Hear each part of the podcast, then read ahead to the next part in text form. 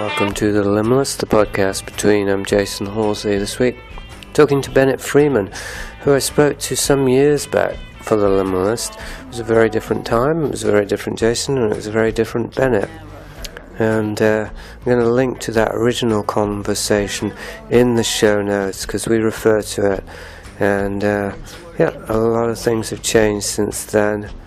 And um, Benett uh, is happy for people to hear and experience that contrast, the shift in his awareness around, specifically around trauma and childhood and things that I was trying unsuccessfully to communicate to him at the time.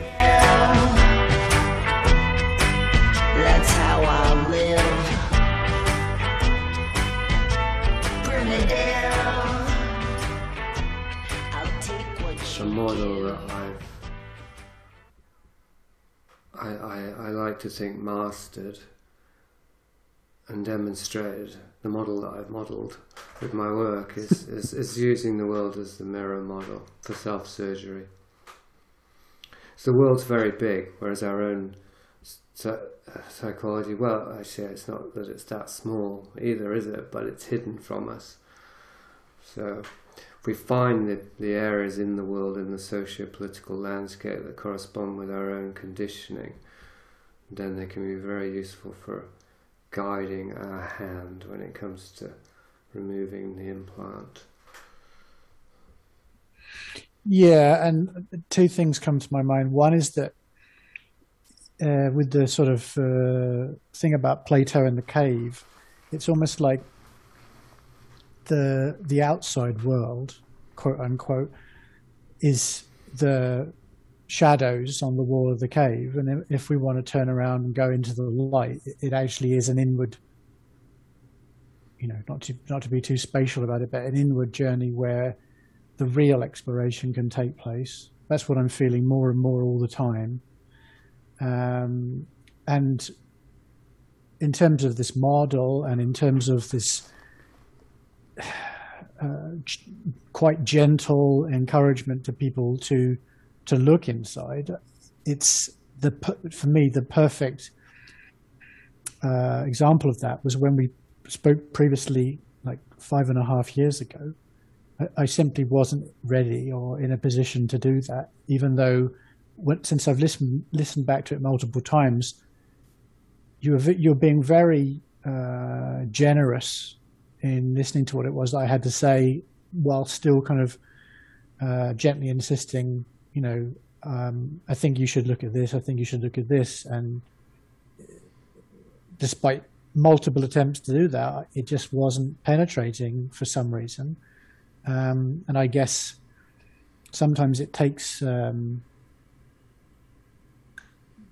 a, a sort of seismic event in one's life before one can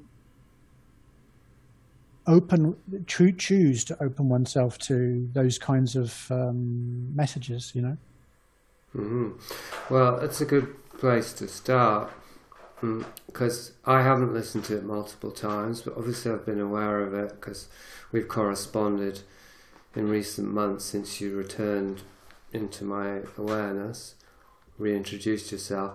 Um, but now that you're you're just summing up that I do recall, I do recall, and I've had a number of conversations of that kind, but I do recall, without the specifics of, of yeah of me seemed like con- continuously through the conversation trying to get you to look at something else that I felt was underneath the things you were saying. So would you like me to, to recap it for you for yeah, yeah, I was going to say, let, yeah, tell tell me what what what ha- what you think happened then and what's changed since then, and where you are now. Yeah, well, I'm, I'm working from my notes here. Um, so uh, we talked a little bit about uh, open letters, which one of which I'd written to Kunstler, which is how I discovered you, and then we sort of moved into my main area of interest, which was the sort of meeting point of uh, anti-civilizational critique and wanting to escape. And it, at the at the time when you realised, okay, that I was talking about escaping things in the world, that's when you started to um, say that you know you well I, the, the notes i've got here says that you talked eloquently and powerfully for several minutes painting a picture that brought together trauma the rift between body and psyche spirituality the role of language and my response after listening to all of this was to say the following four quotes none of that's happened this is about trauma none of that's happened to me I've been very lucky in that I haven't experienced any major traumas. I don't feel fragmented. I don't feel like there's any trauma from which I need to recover. And then I even, which I feel most cringy about, is that I expressed sorrow that things had happened to you seemingly, um, which at this point I, I don't think you'd written Vice of King, so I, and I certainly hadn't read it. So it was more vague than, than my current understanding. But I basically sort of said, I'm sorry that it's happened to you, and even offered like if I can be of any help or something like this, which clearly was like a, an attempt on my part to to keep distance and, and keep the denial intact. You then respond by saying the, mo- the most helpful thing that I could do would be to recognize my own fragmentation. That's your second attempt. Mm-hmm. Um, but you also indicated that you didn't want to, to intrude and you were being very delicate. And then I sort of say, oh, well, I welcome any theories or suggestions you might have, which is perhaps uh, the traumatized self inside me wanting recognition and sort of having its chance to speak out. Um, but everything you said from the greater the trauma, the greater the amnesia, references to Reich's uh, armoring theory, which I was even familiar with at the time. Uh, all of the things that you kept saying to reinforce your points. Emotionally, I wasn't hearing it. It all went over my head. Um, and then the, this is the this is the, the the best quote of all. I understand that these things are negative, but I don't feel traumatized by them. I've escaped their effect, and I, I don't think you could you could find. Uh, a more clearer statement of denial than that. So it's as soon as soon as uh, I had my you know awakening and the amnesia slipped away. Uh, after some pretty miserable weeks of uh, of pain, the first thing I wanted to do was to reach out to you, and I felt like it was the right thing to do, not only to apologize for such vociferous argument against you. Even I don't think I was impolite, but it was certainly it must have been quite taxing and maybe even boring to Well, to, to face well, that. Well, let's add a, a missing element, unless I've totally misremembered, because you've, you've skipped to the to the next chapter or even the third act possibly. Wasn't there a period after the podcast where you were being quite combative at the blog around the Hampstead child ritual abuse? That was definitely dealt with. I don't. I don't know exactly. I don't have a clear memory of my actions, whether they were combative or not. Um, how you perceive them is obviously the most important thing, anyway.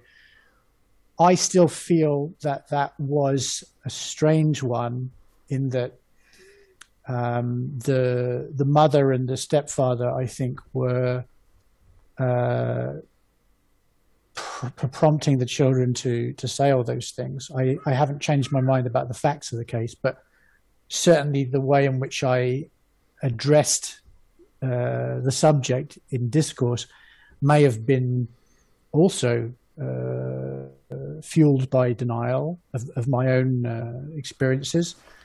Um, and that, and then the, the other uh, ingredient there was Ann Diamond. And you mentioned on the podca- podcast that you think you thought uh, that I was being insensitive by probing her. And uh, well, since I've got back into your stuff, I revisited all of there's quite a number, all of the the Ann Diamond recordings, and reread uh, Stickler Stick essays and things like this. And um, I think uh, I think that I'm pretty much ready to concede that I was completely wrong about that. So, yeah, it's it's about the, the, me contacting you originally was to own up to my mistakes, to apologize for any um, any any upset that I may have caused, and to and to try to pick up the thread of okay, so what would have happened if I had responded, and that means to listen, and that means to look at these ideas more deeply, and that's what I've been doing for about the last year. Hmm. Yeah, well, I definitely didn't mean to pile on the remorse or anything like that. I think because you're already you know, coming as clean as you can. I, I brought up the Hampstead thing, well, for two reasons. One, that although that podcast conversation, I, I might have found it somewhat difficult and somewhat frustrating, I certainly didn't. I don't recall feeling any kind of animosity towards you as a result. Whereas uh, over the Hampstead thing, I remember that for me that was if if if we had any kind of budding friendship, it ended over that discussion. Uh, and, and I definitely don't want this to frame this in a way that it, it's it's challenging or acoustic because I, I don't care. It's all past now. But as I recall, yeah, you were you were you were pretty cutting. You, you were just really dismissive of the whole thing and of me, and just totally rejecting it. And uh, so I so I bring I brought it up for that reason you know, as our personal interdynamics, so our personal history, but also because of how crucial I think the personal denial of trauma is to the denial of these realities in society, how, how, how inseparable that they are. Yeah. So anyway, we don't have to linger on that. Uh, I just thought there probably is quite a bit of interstitial, you know, tissue that's also context. Uh, between that first conversation and your epiphany. But anyway, we can we can move on to your epiphany because obviously that that's the main thing. Like, what what did you discover? I mean, what did you go through that caused the change of perception? Well, I think it was uh, like many, things. There's kind of some factors that start to uh, build up um, build up weight on, on the on the one side of the dam, as well as there being you know a tap in the right place on the other side of the dam. So I think that one of them is that my intellectual journey, and I'm using your more or less your definition of it as being primarily concerned with language and reason and trying to sort things out through that, had not led me as far as I wanted. It it got me some places, of course. It, it does have some uses, but I felt a lot of frustration with that. And one thing which was talked about in the original podcast was how I'd lost a lot of friends on that journey. That continued and got worse um, because I think that I, well, some things are difficult for people to hear, and some things I guess I was too into, which made me uh, not a very nice person to to to know at certain times. Let's say. Second thing was that I had uh, a significant spiritual awakening, having spent about thirty-five years, you know, basically my entire life up until that point, as a as a staunch atheist, ra- raised atheist, and as soon as I was uh, old enough to be, you know, a young adult and stuff, very, very vocal about it. Mm. Um, it's like me. Yeah. Um, I just reached a point that was it, it this particular element hinged on two or three moments, and I suddenly realized that, well, I not only no longer believed in the materialist kind of uh, worldview that had been, in some cases, unthinkingly behind a lot of my other views. But I couldn't believe that I ever believed it. It was the big, because as I mentioned in our previous conversation, a lot of the times um, I've changed my mind on things and I've moved around and I wanted to ground myself in some kind of something, which is what led me to pursue philosophy so vigorously. But this was the biggest change. This wasn't like going from being relatively favoring capitalism to being an anti-capitalist. It's um, this was this was huge. Not rather than I'm me. I'm the center of my universe, and and and I'm and I'm atomized, and you know I have to fend for myself. Versus I'm part of this whole, and I can really, really, really feel it. So that it wasn't like that that happened, and then like soon after the full awakening of, of what happened to me came in. But it was I think it was an important part because once you open yourself in one regard, it becomes easier to open yourself in others, right? Then in my personal life, um, there were major problems with uh, my relationship, which caused uh, a separation. And so I was more or less living alone without much joy, um, not wanting to think about almost anything. Um, I, was, I was actually spending about 10 hours a day playing a video game, immersing myself in a virtual world. And then I had a, you know, you could say chance or fated meeting with a particular individual. And through a seemingly innocuous conversation, there was a question asked. And, and, and when the question was asked, suddenly there was this memory. And the first thing I did was to kind of quickly squirrel it away because I sensed, oh God, that looks horrendous. I, I can't deal with that right now.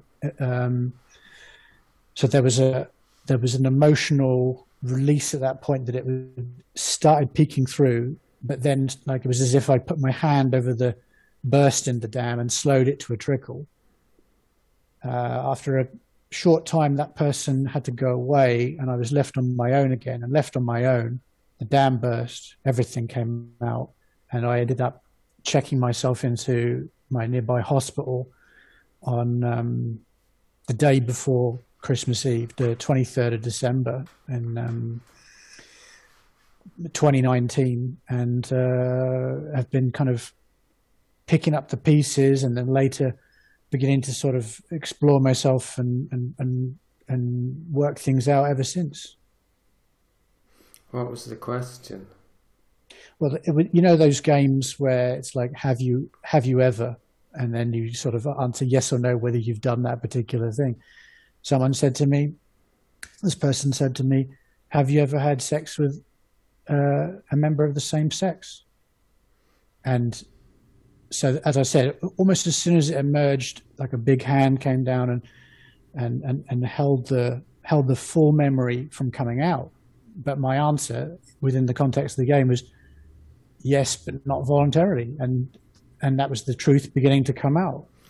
Was that Um, a joke? Was it a joke game? Like yes, It was, it was a, it was a joke game, yeah. Is it yes, but is that the game? You will have to answer with yes, but, or is it? No, I, am not familiar with that particular variation, but it was Okay. it was it was kind of jokey. Yeah, yeah. Well, there- there is a game, yeah, where you, you ask questions and you have to answer yes, but. So that sounds exactly like that, but obviously it was a different context. Right. So, well, we're right to the quicker things, aren't we? So, do you want to stay on the specifics or not? I don't mean you. I don't mean that you would have to recount all your experiences. I wouldn't. No, no, I think I that. think it. Yeah, I think it's enough to know that. I mean, this is now. Well, we talk, we're talking a year and December, January, about a year and three months later. Uh, maybe half of that, the, the the second half of that, I've spent opting not to explore it too much anymore right now. I'm not ruling it out for the future, but the first, let's say, um, uh, seven months of that, I was trying to piece together what had happened to me, and um, I'm not sure of, ha- of how many events we're talking about. Um, but I was uh, I was sexually abused, and I now realize that a lot of the strange behavior that I exhibited, um, well, I could say, you know, for the rest of my life onwards, was was you know attributable in some way to that.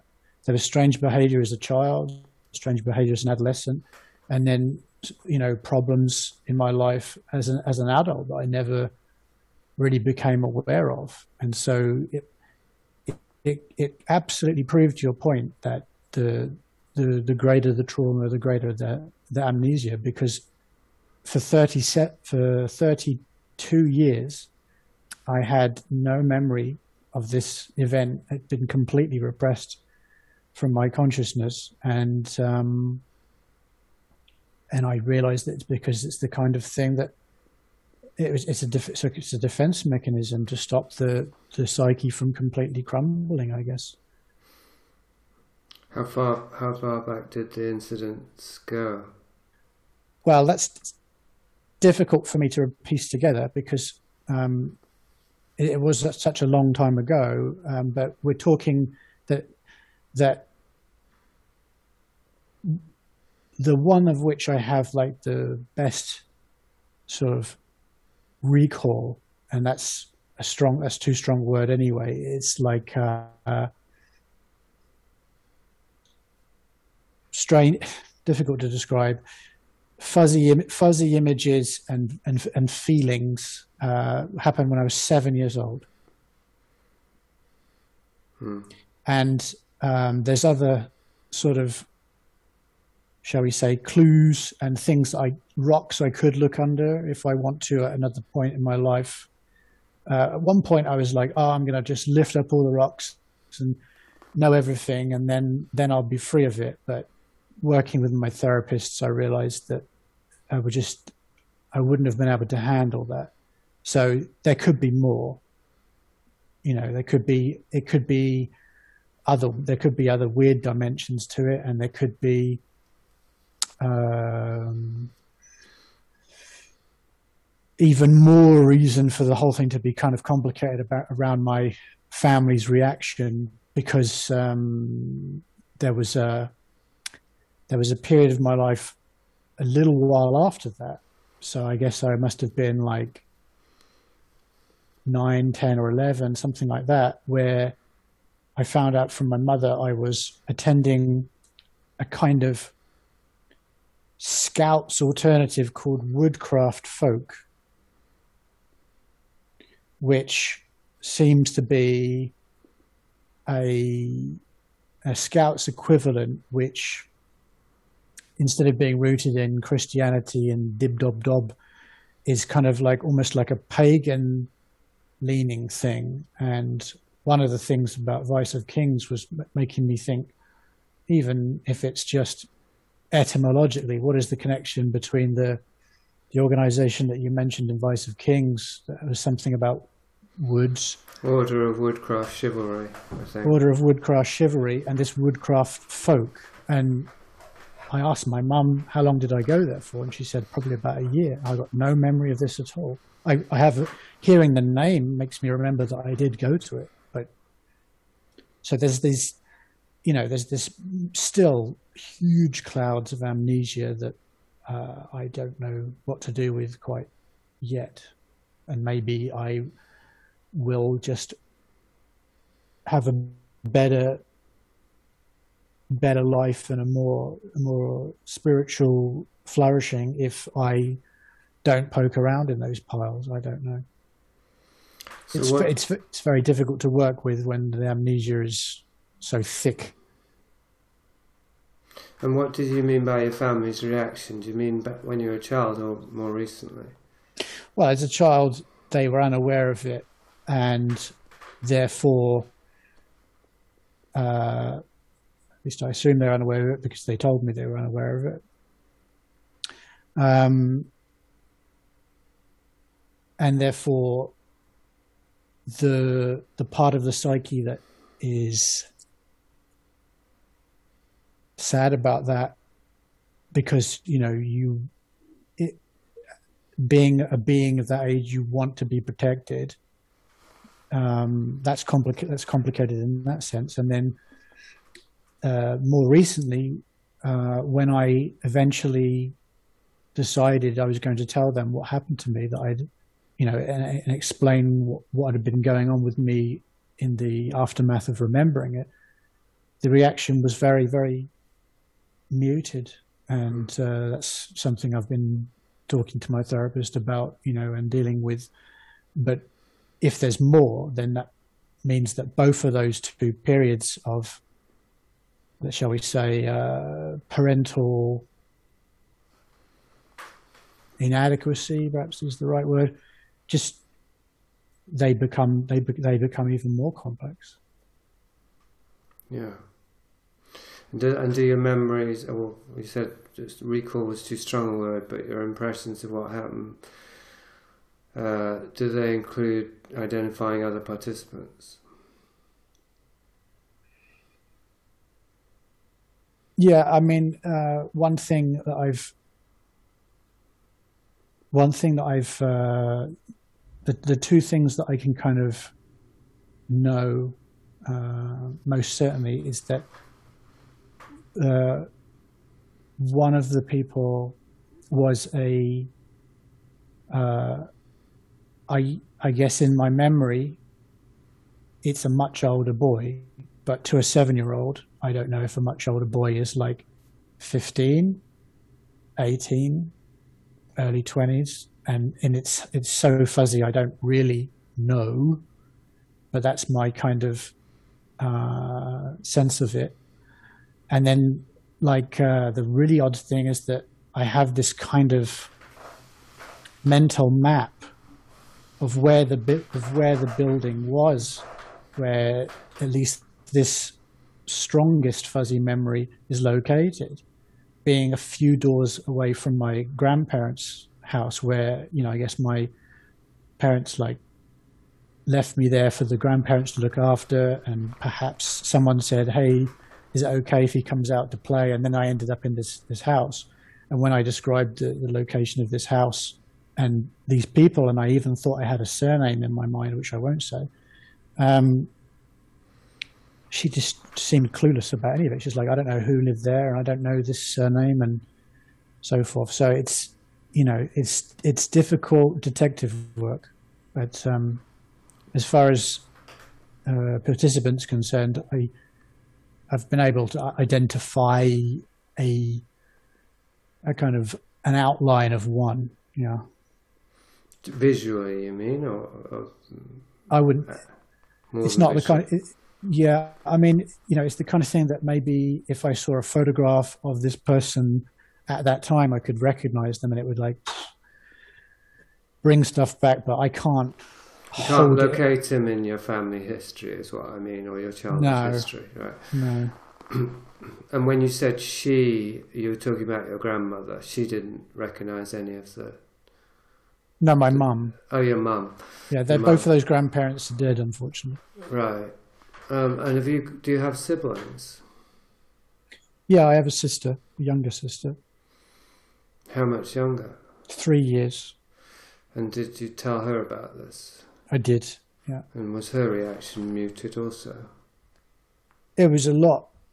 It was a lot better initially than with parents, um, and I felt quite supported uh, emotionally for some time um, but that's become complicated by the fact that, um, well, it's become complicated. And then there was a point when I was working through a self therapy exercise of trying to build a kind of family tree of trauma.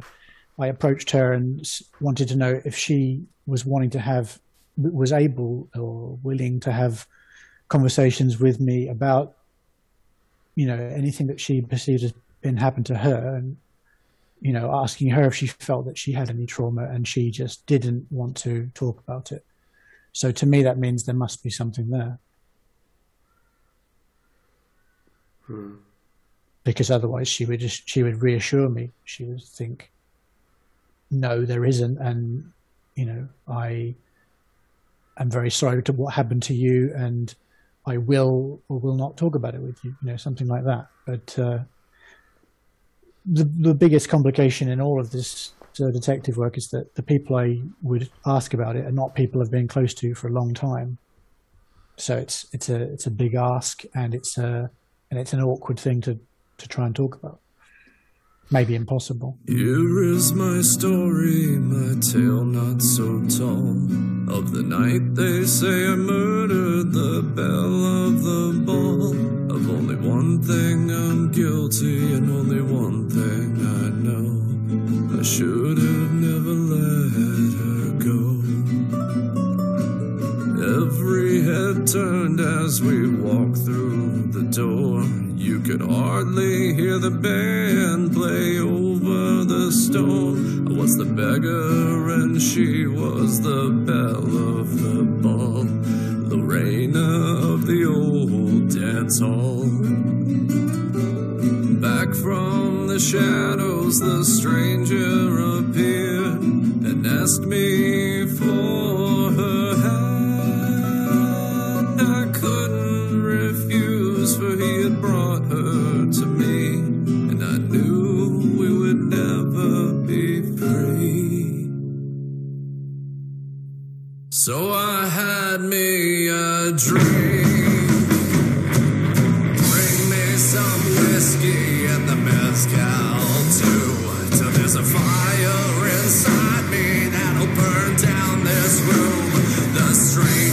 put a spell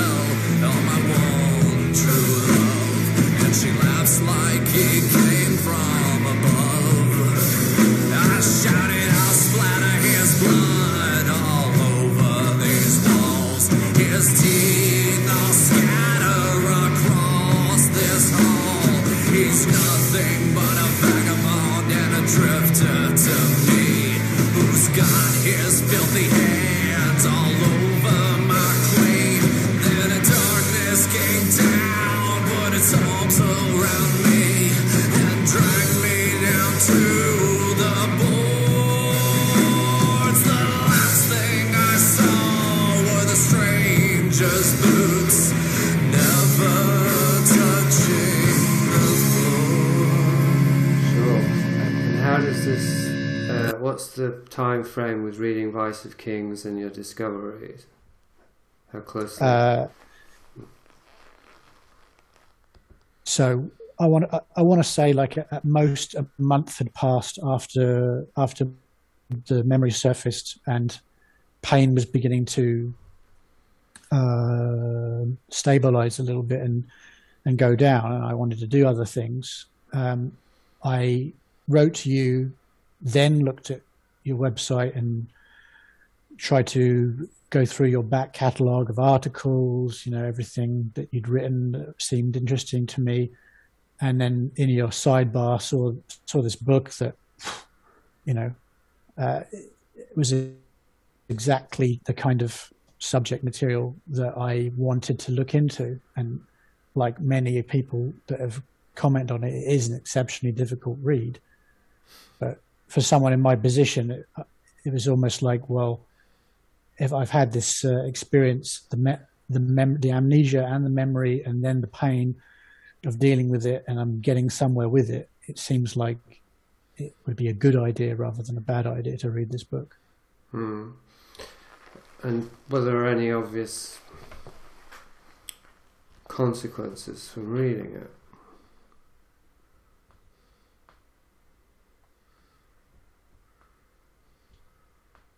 Well, I guess this this comes back to something that we were talking about before. The willing the the the willingness to believe other people and to believe that certain things are possible in the wider world is to a certain extent mediated by one's own inner uh, inner thoughts and so forth. So having had the amnesia and then the memory, and almost immediately made the decision to try to uh, contact you and say, you know, this uh, you, vindication for what you were saying. Um, then anything else that I'm, I'm exposed to is like, okay, well, I'm going to be, I wouldn't say believing it until proven otherwise, but certainly nearer to that end of things, and uh, still skeptical, still wanting to kind of see how any new piece of information fits with everything else uh, in, in in the in, the internal world and the rational world and, and intuition and so forth. But one of the strongest things about the book is the amount of I'm going to use the word evidence, um, where you refer to uh, statistics uh, produced by surveys of psychiatrists and, and a lot of case studies that are provably true to build an overall picture. And so, you know, I had no trouble accepting all of the book's main theses and, you know, agreeing with them and thinking to myself um, that it's a very Im- important book on the subject because it's I guess it's the the comprehensiveness of it and tying all these different things together, which is another thing that helped versus you know encountering the Hampstead or Ann Diamond or anything like that in um, you know in isolation. So the one of the strongest things about your work is that it it zooms right out to try and capture as much as possible of, of, a, of a given theme while also zooming into your own experience. And there's a lot of a lot of parallels, I would say, uh, thematically in our experiences. Yeah, mine. well, I'm getting that, and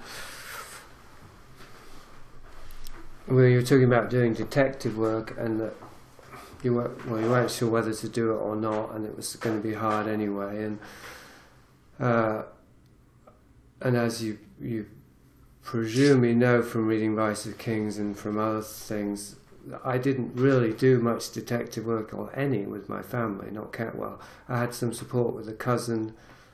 I wouldn't say that got into detective work, and I had some support from my sister, and at least she was willing to hear it. But I wouldn't say that she's been an ally in this. And I don't mind her hearing that. I mean, we did a couple of podcasts together, so I mean, it's it, you know depends on what you compare it to. Relative, she's been willing, but I would say that she's not really been ready or able. Mm. And certainly in terms of going to older family members who are still alive who might actually know something, I I wouldn't say I even really tried particularly. Uh, I think one one uncle, my father's brother, I let him know. I certainly he was aware of what I was doing, and and uh, I don't know if you might have even noticed, but he commented at the blog at one point when I was serialising occult Yorkshire. Oh, you've got that wrong about something really, really trivial around our grandfather. Um, so, I mean, it wasn't simply that, but that, among other things, made me very, very reluctant to even attempt to take that approach. So my detective work then is, you know, it's most of it's in the book, or probably, I mean, all of the major points, because the book is is an account of my of my attempt to get to the truth, and of course, well, perhaps not of course, but I haven't. I mean, that book's unfinished, really. You could say it's unfinished. In a certain literal sense, I couldn't quite finish it. And funny enough, the the very last go over was after a Devashana retreat. So before the Devashana retreat, I thought, yeah, I managed to finish it.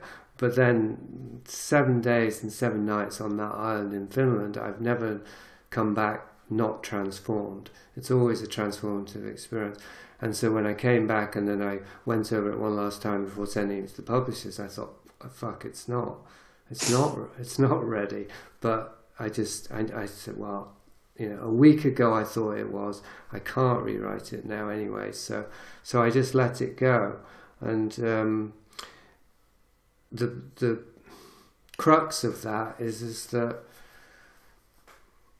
I wasn't able to resolve something by writing the book in the way that I have with the other books, because central to Vice of Kings is is the wound. It is it is about the original wound and I'm I can't help a trigger warning for my listeners.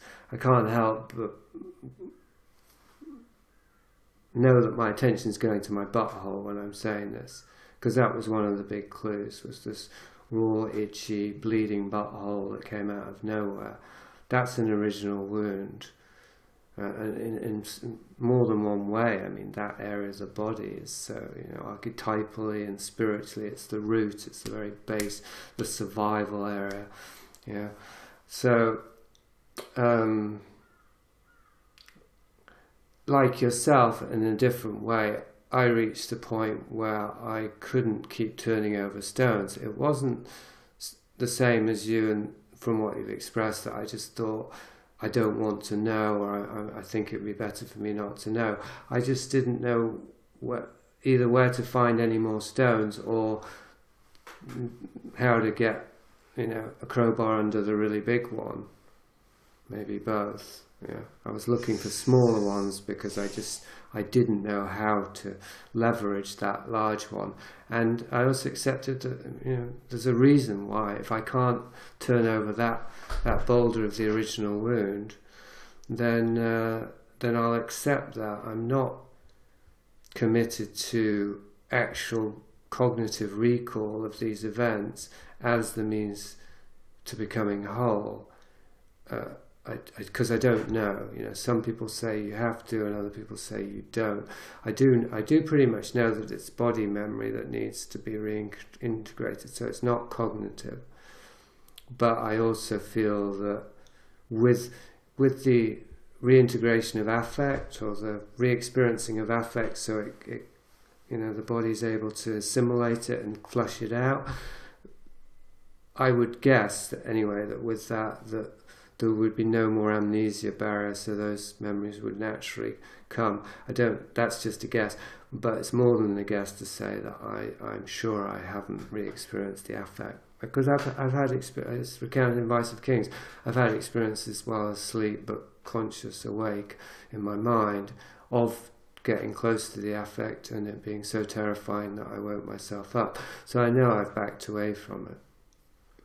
So that suggests to me that it's still there. It's possible it's getting worked out in my sleep. You know, I'm always the optimist that it could just be incrementally working itself out. But I don't think so. I, I, I, for me, it's particularly what's particularly apparent is that I still have recrimination hostility towards my mother because I feel that she was complicit in what happened to me in some way. And that, was we were, you were touching on before, and I was intentionally seeing if you would, the betrayal trauma of, of our caregivers and our protectors not protecting us, whether or not they knew or not. If they didn't know, it's because they didn't want to know. And that is, it's the same kind of betrayal. Well, it's less obviously malevolent, but it's, it's as damaging to the child's psyche, I think. Yeah. Um, yeah, that's something I'm still kind of working through. It's like my main, the main meat of my uh, therapy and self therapy sessions at the moment is working out exactly how I feel about all of that, that element of things, just in general, not even just the, the betrayal, but the sort of, um, you know the relationship how i how i view my parents. Um, i think uh, because even though it was written before i read it second and when i came across prisoner of infinity that uh, relate to trauma and there's this, there's a lot more of a kind of um,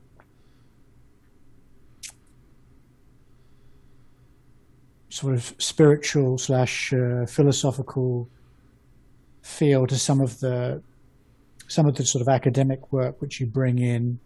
My mind right now is going completely blank on recalling anything in particular, and I don't have the book in this building to, to refer to.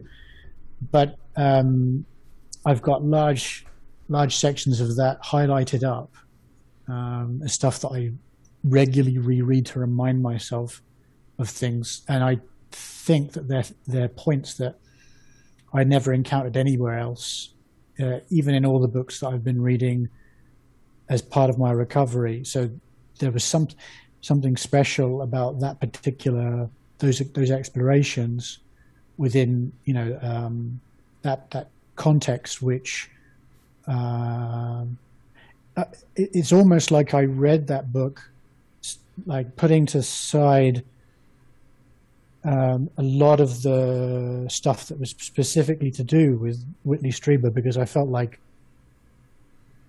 that was the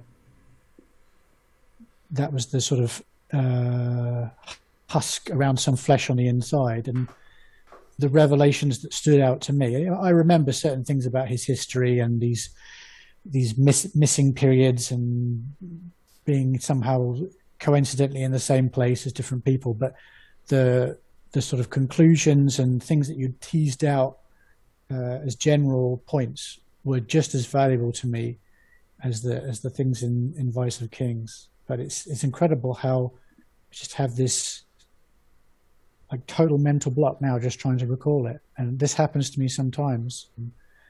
I have to bear in mind that this too is a symptom of something that sometimes uh, it's just not possible to hold all these things in one's brain at the same time. Sure, sure. Well, that's a de- one definition of trauma, or they could say the body. Although it's a bit paradoxical because it because we can't hold it in in in, in awareness. It, it the body holds on to it. Um, so, but yeah, I think there's a general principle there, and when you're talking about trying to get to grips with stuff mentally, um, that's not going to work with trauma because that's actually you know our reliance on our mind to try and calibrate and configure ex- experiences is is a traumatic defense mechanism in itself. Um, and I'm I'm wondering or I was wondering before I started that sentence how much I, I have a feeling in our first conversation correct me if I'm wrong that one of the things I was saying to you was, Benett, you're you're trying to work out the solution when you haven't fully mapped the problem. Was that in there? Because I mean, I say that a lot. Not in so many, not in so many words, but yeah, you you when I started talking about how I really wanted to, to escape, um, and I think that's something I still feel, but have a clear idea of what it is that I'm trying to escape. You made the point of, you know, what I think more or less you confronted me with saying, what makes you think that you'll be if you manage to, you know, get an enclave going right. um, without the the the tendrils of the leviathan touching it, what makes you think that everything's going to be resolved? Again, Yeah. I again I just hand waved. Right. Yeah. And that you wouldn't recreate the very conditions that you've escaped from. Hmm. Right. So yeah, well that's similar. Um, but I mention it now, and I'm aware that we've moved very quickly away from the parental complicity neglect. So you might want to be aware of that. That maybe neither of us want to stay too close to that. But um, I, I mentioned this other thing, more general thing, because my impression of you since we've become reacquainted is you're still quite and somebody could say this about me too, or you could, uh, quite focused on kind of working out the problems of the world. I don't know if anyone would say that to me. Maybe they might. I mean, I'm I'm I'm trying to do it in a physical sense of actually you know, create this community life for myself and others. But that that's come about in a very non-intellectual way, I would say. So my impression of you is you're still you, like you take notes quite a bit, and you ask questions and things.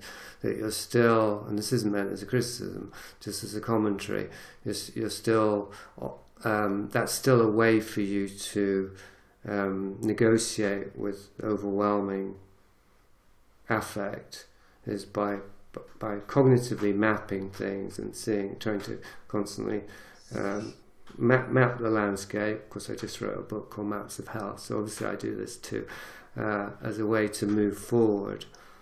Um, and you know, maybe it will work, uh, but it may also be uh, an, an, a way to to just not sit in the in the affect and the feelings, just as right now, as I said, we because I felt something moving up emotionally when I was talking about both of our respective caregivers. That's a heartbreak. Like we're both carrying deep, deep heartbreak. I would say the deepest kind there is, which is when you, I won't say your, but when because I don't know your personal history, but when one's own mother doesn't protect one, the original, you know, life giver doesn't care enough to protect us from the most terrible harm. It, it, it's a double. It's a double trauma because it's something that's done to us that's physically devastating, but then emotionally and energetically, the the absolute isolation and abandonment. Anyway, I don't want to overanalyze it. Um, I I haven't resolved it. Was the point? Like I can't. I can't. I don't know how to perceive my mother. I mean, she's dead, so I don't even have a relationship with her. But I actually don't know how to think about my mother because part of me remembers her as this good friend who I loved deeply, and another part now remembers her as somebody who, who. See, I can't even finish it. I don't know what betrayed, abandoned, uh, abused, even. Although I don't necessarily think that's true, but uh, yeah. So, so that it's very hard to because the thing about our parents is that they're we're them. We're an extension of them. So it's not just about having good relations with them. It's how fully can we accept who we are unconditionally, and and be ourselves, with the full awareness that we belong with these ancestors. We can't separate ourselves. They're they're actually with us, part of us. So if we're if we're um, opposed to or feeling recriminatory towards our parents, then we're divided internally, I'd say.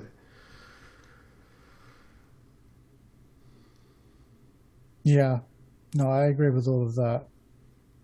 Um,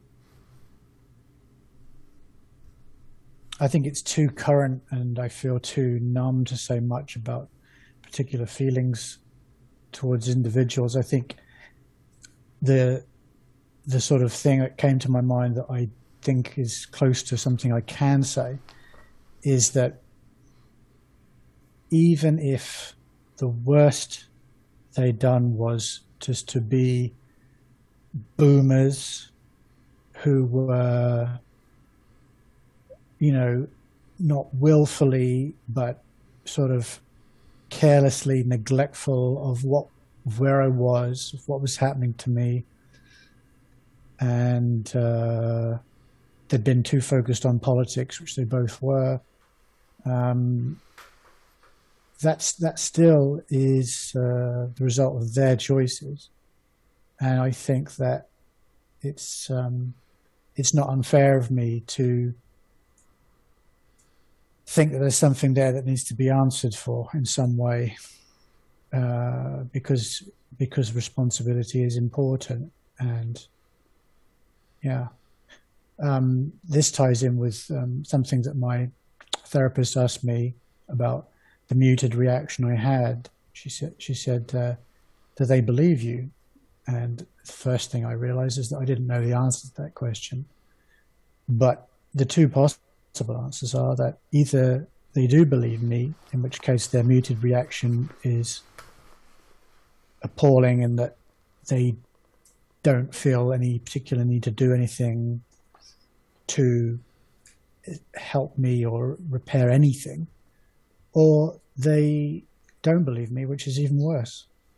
So it's it's um, it's a it's a very difficult thing to confront, and I guess I'm now aware of having said that that the same could be true of anyone encountering um, accounts, whether on on the internet or a newspaper or whatever, of other people saying this is what happened to them, and facing those two those same two choices, believe or or, or disbelieve, and um, we come back full circle to my initial reaction to Ann Diamond, and yeah, I feel remorse about that, and uh, that's I guess is the the whole purpose of sort of how if there's any good that can come out of trauma, it's that we can learn to empathize with with other people because we've suffered something and we felt that we would have wanted to have compassion. Therefore, we realize that it's a good thing to lend it to others. Well, yes, and even that our defence against trauma is a shutting down of empathy, starting with our own affect, because empathy is effective, it's in the body.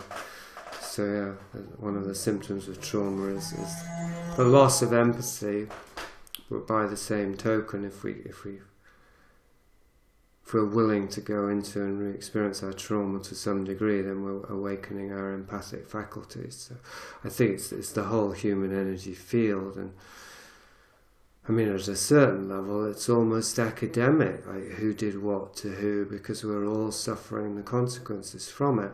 And I think, in also in that context,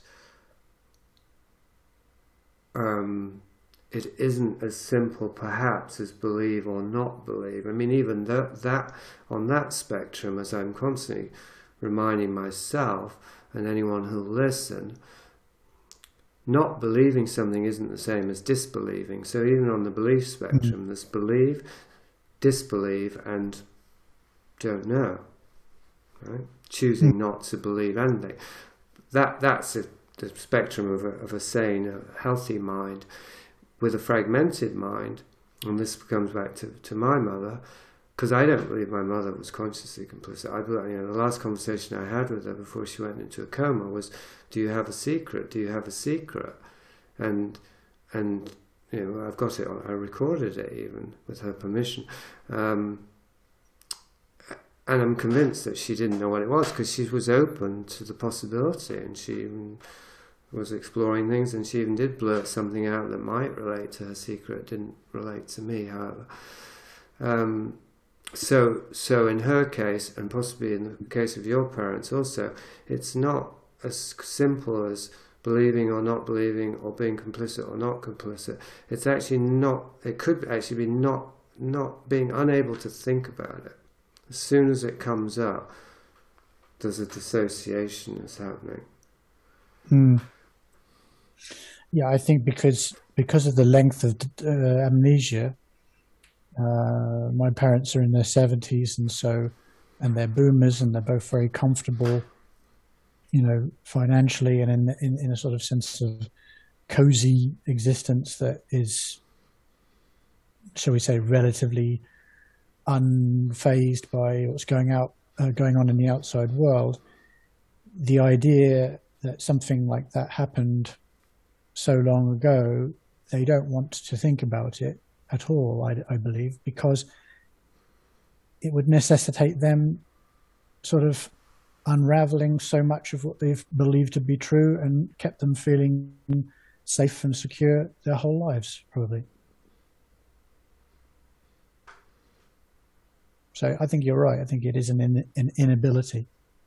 So, on that basis, does that affect uh, willingness or ability to forgive, to accept, to square it away as being part of our own being. Um, these are things I don't yet know, but like, as I said, it's the main focus of my ongoing explorations on a personal level. So wait and see.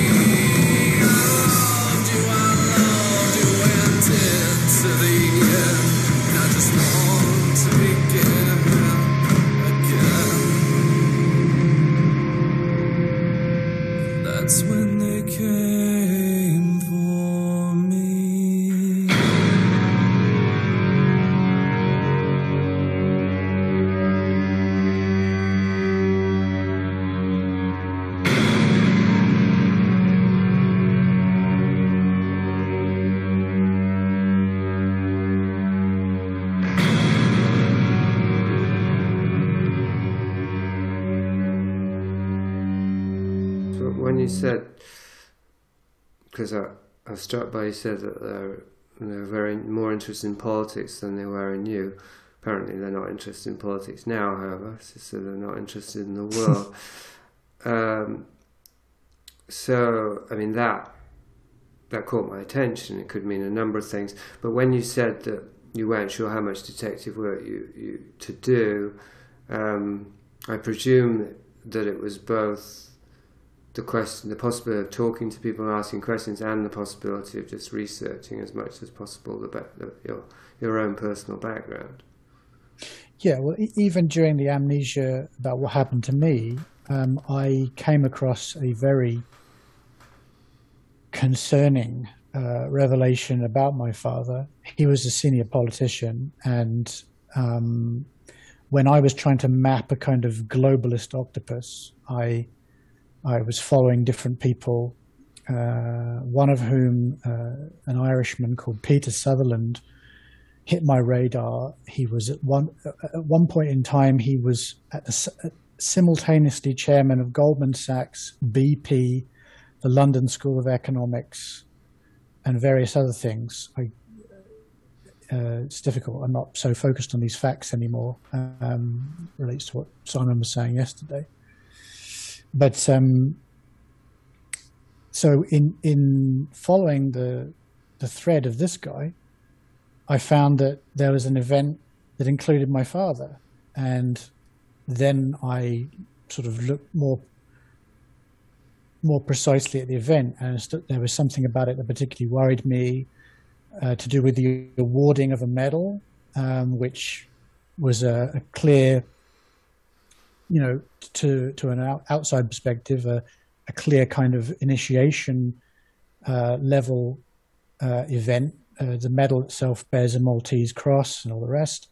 Hmm. And so I spoke to my friend who was the sort of person I knew that know, knew most about Freemasonry and uh, and he said, well, if you if you go to to do the detective work on this one, you've got to be prepared to go all the way. And I never have. Mm. Um, but so the level of complicity that my father had with all kinds of you know the sort of nefarious octopus that I've spent the last 15 years or so um, on and off studying um, is is unclear to me. And so if I combine that, that that that that would be need to be revealed in much greater detail anyway. If I was to sort of do detective work in this particular regard, as it as it pertains to abuse in my, in my childhood, and uh, it just seems like you know you don't want to end up. Well, I don't want to end up you know, finding something that is so horrifying that it totally disables me and uh, knocks me for six, so I can't stay connected to the human energy field. I'm not sure you can. You can. Well, you could. I suppose you could cast yourself out, but I don't. I don't think that it would happen out of out of fear or, or recoil like that. But putting that aside for a second, I'm wondering about what you said there that having done my own detective work and found out some pretty damning evidence, no smoking guns really, um, none of it was particularly disturbing to me. On the contrary, I found it very, very helpful because I was making sense of affect as I tried to sum up in Vice of Kings. You know, the echo of unbearable affect. I'm, I'm, at least creating or generating an echo, and so I can follow the echo back to the source. Uh, so it was providing relief. So I don't know what you think that you would find out by that kind. I can see how you wouldn't want to go too quickly into the memories and, and release trauma because that definitely can be destabilizing. And I suppose there could be a correlation. There certainly could it could trigger finding something out on on in the more big picture way could trigger an internal thing. That's true, but I can't I can't imagine what sort of actual information you would find that would itself be destabilizing because it's it's it's it's mostly hidden anyway. Like of course I could map the movements of these groups and agendas and deduce hmm. right what was going on on the surface, but obviously I, I didn't end up with with the photographs of of the the pink ballet parties parties with my grandfather there in you know knickerbockers or whatever it would have been that would have really you know completely dissolved all of my illusions. It's I still had the buffer that I'm you know I'm just gathering data here. Yeah, I'm listening to my body right now, and there's a, a feeling in my chest, which, you know, uh, is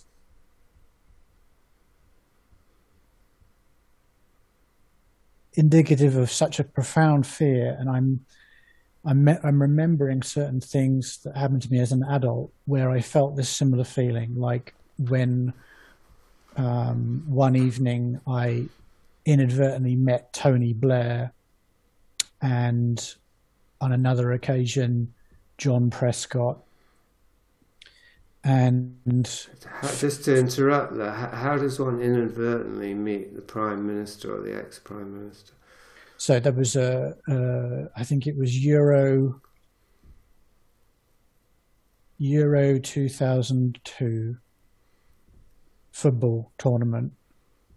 And I'd gone, my dad had invited me to go to the um, Houses of Parliament, where in the basement they've got a, a TV room and watch the game.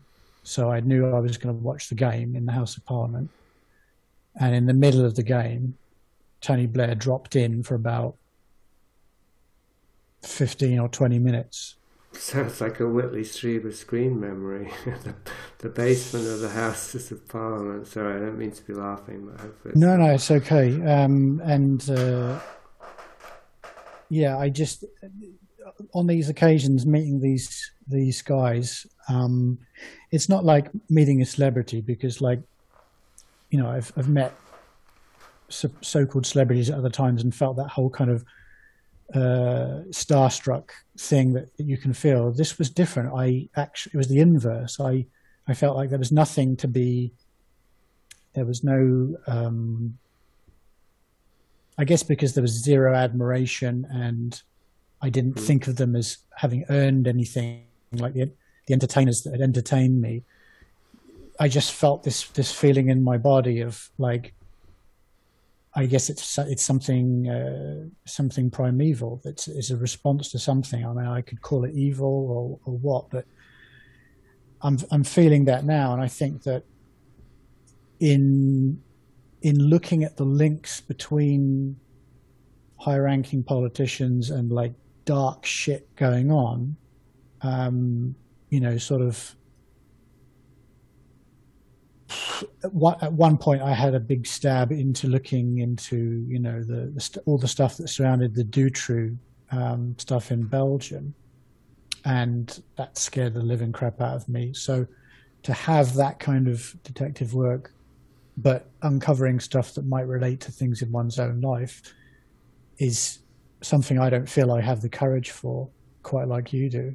So it's this bodily feeling of just don't look, you won't like what you'll find. Sure. Well, it sounds normal and sane to me. It makes me wonder what's wrong with me. I mean, you, you, you say courage, but to have to, for it to be courage, one has to be afraid, and I, I was never afraid of doing it. I felt compelled to do it. So I don't know if I, you know. I think I do show courage in many things I do, but I don't. The things that people identify as courage in me usually aren't. Like me going off to Morocco with no money to just live on the streets. That would take a lot of courage for some people. For me, it was I don't know. I mean, it was a compulsion, and and, and a number of other things. Uh, likewise, so but staying on this subject, um, I'm wondering if it has to do with our tr- traumatic imprinting. I didn't want to say programming there because then, of course, we're getting into well, potentially even darker waters, but also potentially sort of polluted conspiratainment waters. Though I don't think there's anything contentious about MK Ultra uh, or anything. I mean, it's it's it's been reformatted as entertainment, needless to say. But anyway, this thing about being programmed. This is something that came up very recently at a Dave Oshana event because of me. I mean, he spent an, a disproportionate amount of time referring to me and even talking about Prisoner Infinity, which he's never done on an event before. Uh, and but he specifically zeroed in on something that I'd had expressed concern about a number of years ago, which is that how could I know that part of my traumatic um, programming or handling, if there was such, um, wasn't to disseminate information, wasn't to be a kind of honeypot, the way that I've revealed Whitley Strieber to be. I don't think Whitley Strieber's consciously uh, sometimes it is consciously deceiving, but I don't think, in a general sense, I don't think he's consciously serving the agendas that I think he's serving. Um, so, you know, what what about me? And the other thing related was, uh, you know, what kind of controls might have been put inside of me that would cause me to self-destruct if I started getting too tr- close to the truth or too far from my programmed role. Now, I just leave that there for a second because I don't know if I've got any more to say. But the reason I brought it up was the difference between you were underscoring the difference between you and I. Like for me, I can go into all this stuff, but you can't. Well it, it may well have to do not just with our different character, and maybe that our characters are largely configured through through these kind of experiences. I don't know, but also anyway with the kind the, the kind of experiences that formed us and that therefore inform our quest for the truth. Yeah, it may also be related to the question of the fact that my parents are both still alive, and all the people that I was talking about are still alive, and I fear reprisal from them if I do look into something that I'm not meant to look into. Yeah. Yeah, absolutely. And even if, I mean, there are different kinds of reprisal because even being condemned and shunned by your parents, even at a conscious level, you might not think that that would be too terrible, but at a deeper level, it could be. Uh, so hmm. even without going into, I mean, reprisals, of course, could infer you know, something a lot more serious and, and political, even. Uh, and I think that's a, that's a reasonable thing. Although whether them being alive or dead, how much difference it would make, I don't know. I often wonder, I have wondered, how it was I avoided any reprisals because the only visible reprisals that I, that I saw were my Wiki, Wikipedia page got taken down which is pretty small price to pay, I think, for all the things that I've revealed. Unless they weren't considered that important, which of course is possible. Yeah, I, I, I figure that various people have ways of measuring ripples and they have different levels about what they're willing to tolerate and when something gets too much, they realize that they need to step in, and um, I don't know. It's uh, this relates to the whole question of courage and lines and martyrdom and everything that we were talking about yesterday. And uh, yeah. one of the reasons why I decided I wanted to go ahead with this under my own name and stop dancing about with weird aliases uh, using uh, you know foreign sounding names and things like this was because I feel, and this relates to something else that was said yesterday, to thine own self be true, and to try to um, to make peace with myself by doing so, and to whatever degree it's interesting or thought provoking to other people, then that's, I guess, doing some some good. I hope in some way. I, I, I certainly think it's interesting in a sort of objective sense that a person can have an amnesia that lasts 32 years, go on a podcast with someone that they otherwise have reasonable affinity with, uh, speak from a position of, you know, total denial, and then uh, five years later um, go back and um, you know try to try to write the whole thing. So that's what I'm doing. Yeah, absolutely. Well, I can see how for yourself it would be good, but also I think you're also saying that it would be good for other people to hear a useful and a certain kind of meaning, sort of lived live reality show kind of appeal. I mean to reduce it to that, but substance, the substance of the lived change of heart. Um, I wanted to say uh, also that because I think it's more than a trivial point that to thine own self be true. Not many people know this. They might know it comes from Hamlet, but it's actually a line in the mouth of I won't remember his name, but the the villain in Hamlet, the guy who's constantly manipulating Hamlet and tricking Yeah, I can't him. remember his name either. Yeah. Yeah, the the the equivalent of Iago in from Othello in Hamlet. So to- it's weaponized truth because he's only telling Hamlet to thine own self be true to trick him into doing something stupid, and because as we know Hamlet does, well, he does nothing, doesn't he? But anyway, um, it doesn't end well, and. Uh, this question also came up yesterday in the men's group. You know, to that one can only be as true to one's own self as one knows oneself. Also, to the hmm. definition of enlightenment, know thy, knowing yourself and being yourself. Well, hmm, it's actually circular. I was going to say one can, can't be oneself if one doesn't know oneself, but I'd say one can't know oneself if one isn't being oneself. Also, that that it's a mutually reinforcing movement as a life force that does require courage and honesty and integrity. And as long as we're fragmented, which is related to the programming, being programmed and being colonized, then we can't be true to ourselves. We can we can certainly try and work towards it, but and this also comes to the multiple name thing because I did that too, as you know, including weird foreign sounding ones that people couldn't pronounce, Aeolus Kephas. Um, and my wife pointed it out to me, I guess during that period that we met, or maybe I don't remember, but fairly early on, that that's quite characteristic of victims of extreme trauma or, or abuse. That they're always changing their identity. David Bowie comes to mind, an early role model. So that's a way to to avoid this impossibility of being true to ourselves when we're fragmented. Oh, I'll just make up a new self, a new identity, and I'll just keep. And my brother did this too as well. He didn't change his name, but he was always changing his top hat anyway, and it was always about self invention. So, so,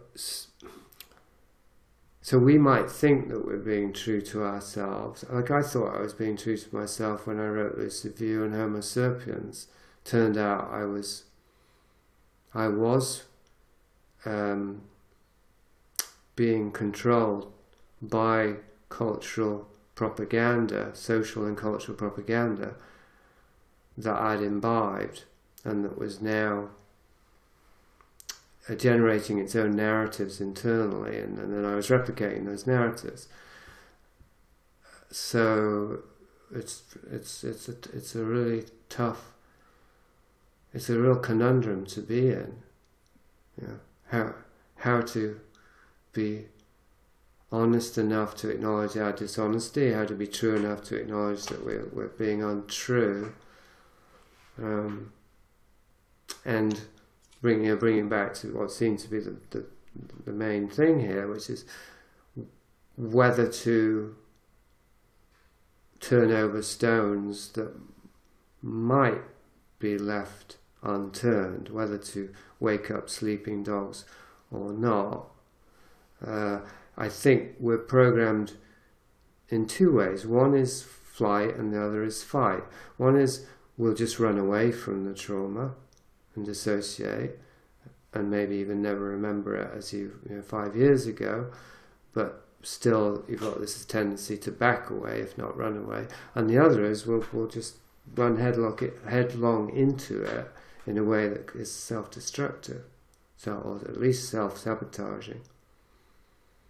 Yeah, I mean, uh, in one of my uh, guises, going back, uh, say, a couple of years from now, this is uh, before before the amnesia en- em- ended, but in the sort of uh, the height of my mm, feeling that I should do something. I guess I became a kind of cultural culture warrior of a sort, and uh, was on Twitter and Reddit and places like that, trying to bring things to people's attention about Epstein and uh, you know all these all these kinds of topics, um, so that people would see their this uh, this image they have of what society and government and authority is sort of unraveling, and and also to try to I felt I felt motivated to try to slow down or stop some of these um, drives towards transhumanism and some other things uh, that were going on, uh, transgender and whatnot. You know, I I was f- the very sort of walking epitome of a cultural warrior, cultural warrior, and uh, I just find found myself uh, at a certain point just thinking, this is not this is not doing me any good. There's nothing I can point to in my life that this is having a positive effect on me, my interactions, my body, anything.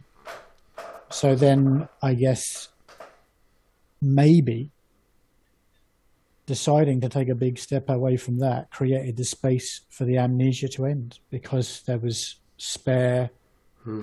energy with which to do that bit of very important processing. Right. It's an interesting juxtaposition with what I was doing with writing Occult Yorkshire, which I think did help me to dispel some of the amnesia. But of course, I wasn't. I wasn't on Twitter. I wasn't on Reddit. I was at RI, Rigorous Intuition, so it wasn't non-public. But I wasn't trying to blow the whistle on anything or wake anyone up. I was, I, was working on a mystery. Uh, and it felt necessary and vital, and it was good to get the support and feedback at Rigorous Intuition. It wasn't much, but it was enough. Uh, and that you know that was the genesis of Occult Yorkshire, which became Vice of Kings. So I'm just thinking out loud here, but that there seems to be a right balance between the fight and the flight, uh, which is neither. So it's not really on the same spectrum at all. I guess it's not in the reptile brain at all, uh, but exploring in a way that is not solipsistic. You know, it's not navel gazing, and it's not trapped in the past. It is communicating. It is serving the community, but it's not focused on on that or on changing anything except one's own relationship to one's past, which is the body that is wrote about in Prisoner Infinity, the love's body, the body of organic knowledge, is where the trauma is, essentially. Yeah? It's carrying this load and, and it's waiting like an abandoned horse in a field to be groomed and cared for and you know, set free.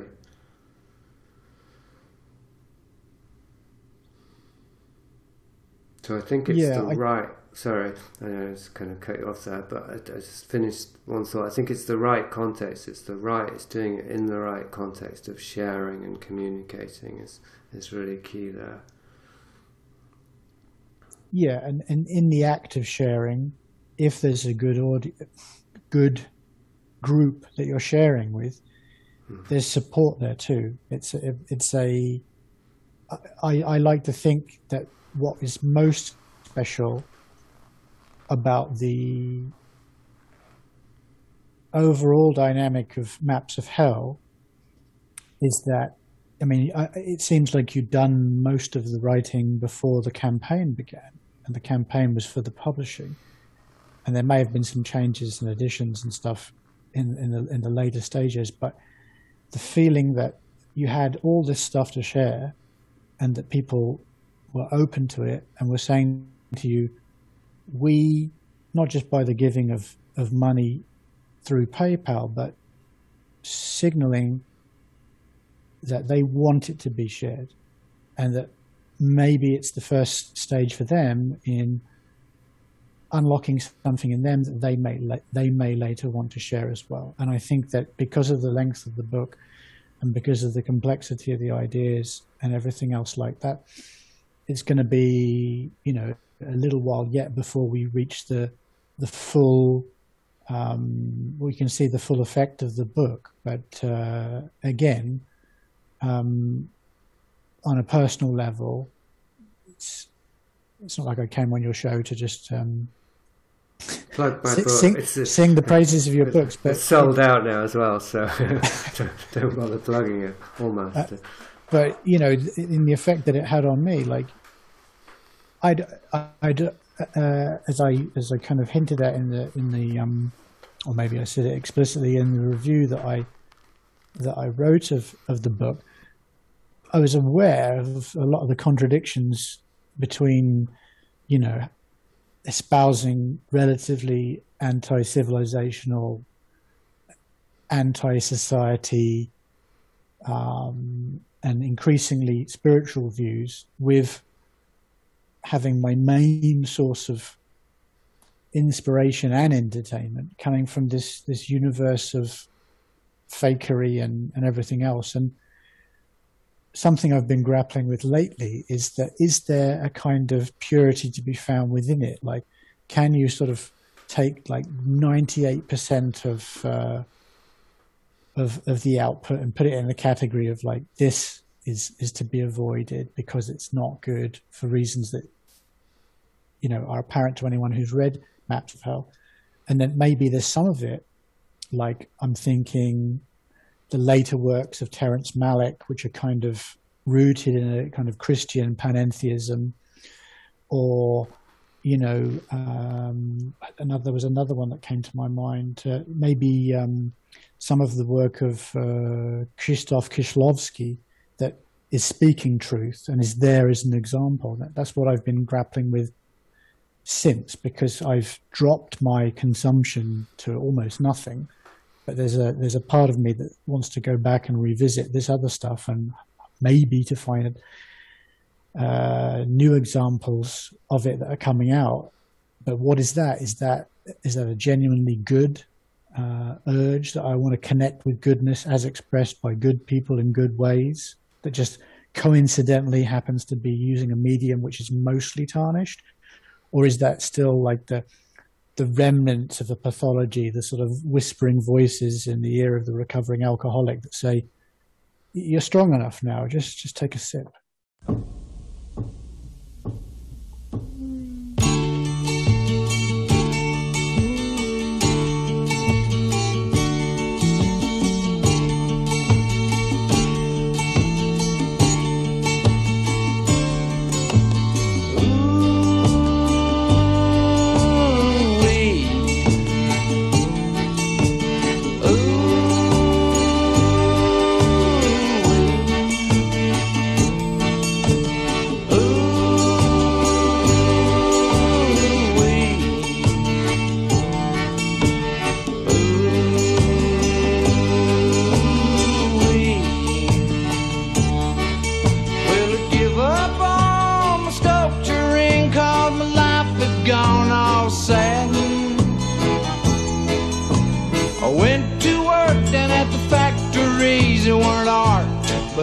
Weren't bad.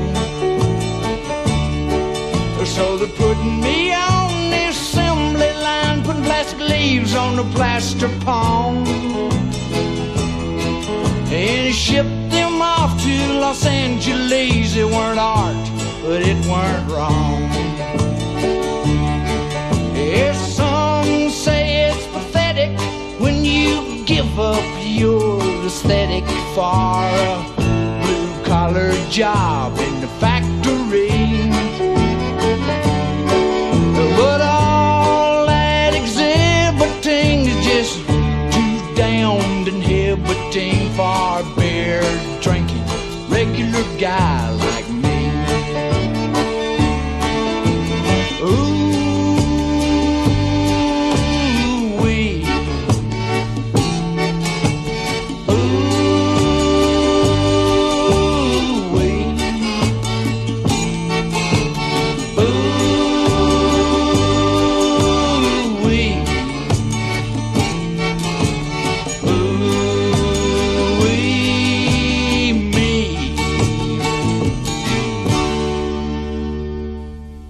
it's remarkable you brought this question up, Benett, because after you left the men's meet yesterday, uh, I ended up making a case just for just this. In fact, I was recommending Fistful of Dollars. I say, oh, you've got to watch Fistful of Dollars because, and then I explain why. There's, well, the context was I just got my Clint Eastwood poncho in my 50s. You know, I had to wait for my 50s, so I had really just given to my, my that childhood fantasy of, of pretending to be the man with no name. Obviously, I'm not, but I'm wearing it.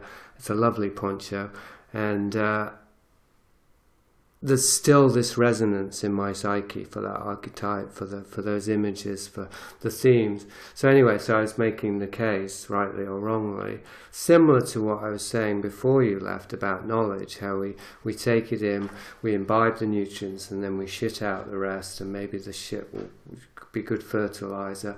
But in the meantime, we've embodied what, what was ever what, whatever was good in that knowledge or that entertainment or even that propaganda potentially. Uh, and what is good by definition is what the body can absorb into itself to replenish its cells. The rest of it's shit. So, so my view is more subtle or nuanced than, than your view. I don't believe that we have the discernment to say, well, this is good art and that's not, or and we can't say, well, this filmmaker is really working from a pure good place and they're a good person unless we know them personally, and even then, maybe not. But I think there's something.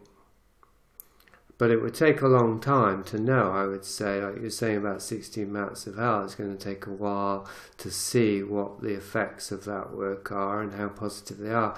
I'm, I'm sure about Prisoner Infinity, enough times past, I have a sense of what I did there, and I'm I'm happy with it. For example, or seen or not seen, um, in the same way, the opposite that I know with Lucid View and the Aeolus Kephas, mm, did that wrong. Uh, and then with Fistful of Dollars, well, you know, I first saw that in my teens, and I've pretty much purged out my Clint obsession.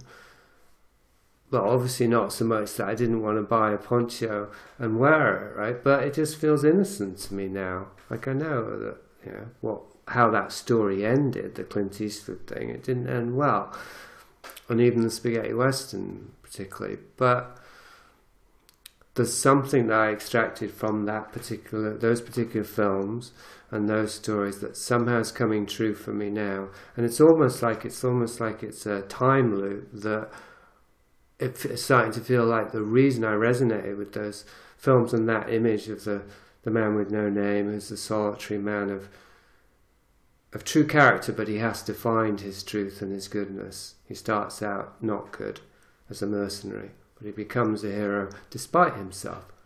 He's not like Shane with the white hat, who just, you know, he's just unreal. There's just nothing real about it. This is just an ordinary, not an ordinary man, a very um, uh, capable man who's essentially a killer, who, in the right circumstances, he sees that there's um, you know, where that way of being, what it leads to, which is the victimization of innocence.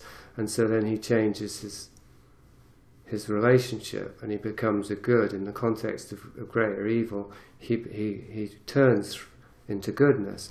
Anyway, I'm just, just uh, you know, kind of free associating that. But there's something now in my current, in my 50s, that I feel, well, I did, that did sow some sort of seed of goodness that's flowering now. I mean, it's a bit too soon to say, I might, I might, as you just said, I might just be falling again, right? So no, I can. It's not like I'm going to start watching the spaghetti westerns again, uh, and it's not like I'm going to become a gunfighter. You know, it's not a literal thing.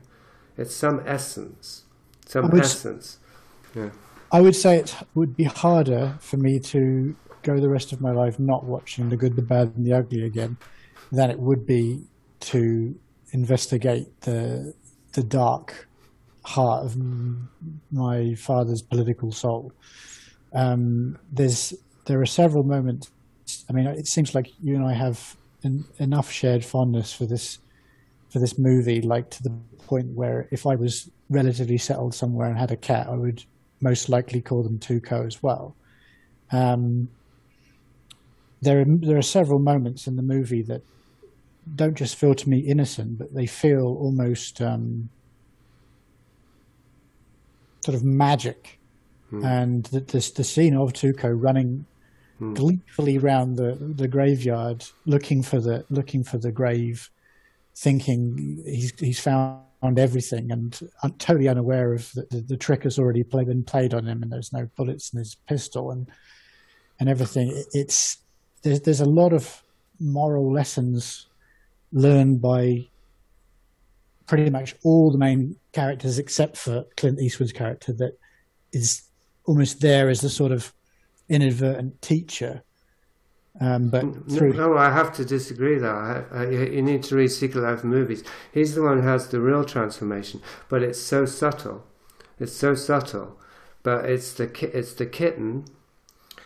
When he when he when you see him with the kitten, stroking the cat, and he even gives the kitten a name. So he's bonding with the cat, and then and then it's when he gives the poncho to the dying soldier, and that's yeah, there's a turning point at which he becomes uh, same in Fistful of Dollars. In Fistful of Dollars is much more obvious because he sacrifices himself to save the family. But in Good, Bad, and Ugly, it's super subtle, and I, I you know, maybe you I'm mean he gives, imagining. the, he gives the trench coat to the soldier and takes the poncho. Yeah. He takes the poncho, yeah. Yeah. So then he becomes who he is at that point, which is the man with no name, of course. yeah. Yeah, I mean, his final act to to you know, he, was he was clearly always intending to come back and and shoot the rope. Spoiler alert. Um, but I I see the I see the director as putting the fabric of society much more in the camera lens through the characters than any individual thing. And maybe this is something I could look at again with uh, future viewings. But I think going back to my original point, it's that yeah, we're not going to become gunslingers. Um, it doesn't affect my view of the history of the Civil War. It it doesn't really seem to change me in any way to watch this film, and I do think it is a masterpiece. And I I think that